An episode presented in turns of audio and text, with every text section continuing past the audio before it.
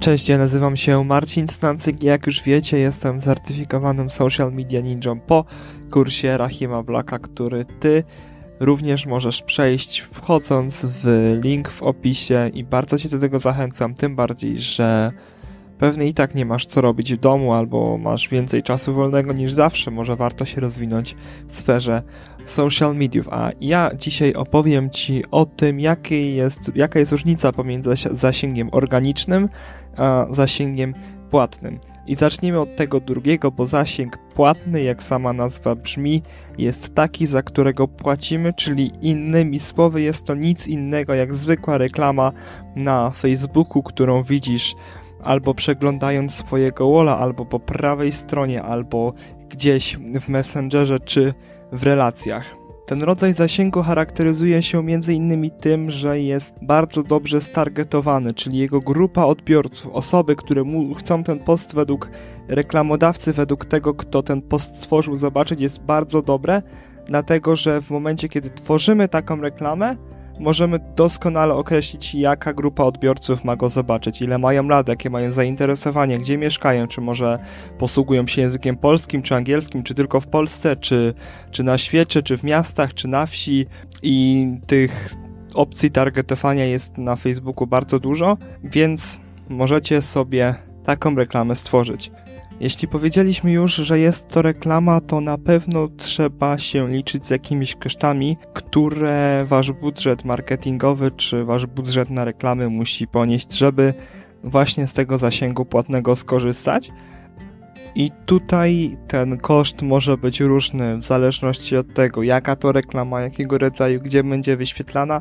Zaleca się automatyczne umieszczanie reklam, dlatego że wtedy możecie po prostu sprawdzić, gdzie wasza reklama będzie najlepiej dawała wam efekty i w zależności od tego, jaki rodzaj rozliczania się z Facebookiem reklamy weźmiecie. Podstawowe dwa to cost per view i cost per click oraz cost per reach, który jest podobny do cost per view. Cost per reach to koszt na zasięg, czyli płacimy za to, ile razy Facebook wyświetli komuś tę reklamę, to jest właśnie cost per view, to są dwa zamienne określenia, a cost per click to to sposób rozliczania się, w którym płacimy za ilość kliknięć naszej reklamy.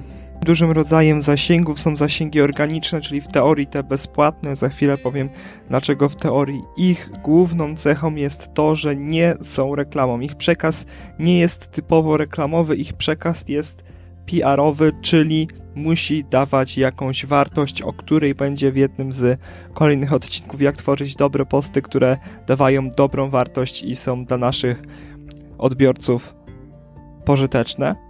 Więc przekaz organiczny, przekaz zasięg organiczny musi dawać jakąś wartość, nie może być tylko w 100% reklamą. Jeśli powiemy o targetowaniu takiego postu, to jest on słabszy, dlatego że możemy oczywiście go stargetować, ale to już nie jest to samo, dlatego że wrzucamy go na główną stronę, którą obserwują różni ludzie i nie zawsze jest tak, że dana grupa odbiorców w 100% zobaczy ten post tak, jak jest to w zasięgach organicznych. I właśnie zasięg organiczny może być droższy niż zasięg płatny. Dlaczego? Bo w teorii jest tylko bezpłatny, ale żeby zrobić dobry, wartościowy post, który na przykład będzie zawierał zdjęcie, grafikę, wideo czy live'a, które mają naprawdę bardzo duże zasięgi, zasięgi organiczne, trzeba włożyć dużo więcej pracy niż w zwykłą reklamę. Dlatego właśnie zasięgi organiczne potrafią być droższe niż zasięgi Mam nadzieję, że choć trochę rozjaśniłem Ci sytuację zasięgów na Facebooku, tego jakie są ich podstawowe cechy, bo to są naprawdę podstawowe cechy. Jeśli chcesz się dowiedzieć więcej, sprawdź kurs Rahimak, do którego link jest w opisie, a ja dziękuję Ci i do usłyszenia w następnym odcinku. Cześć!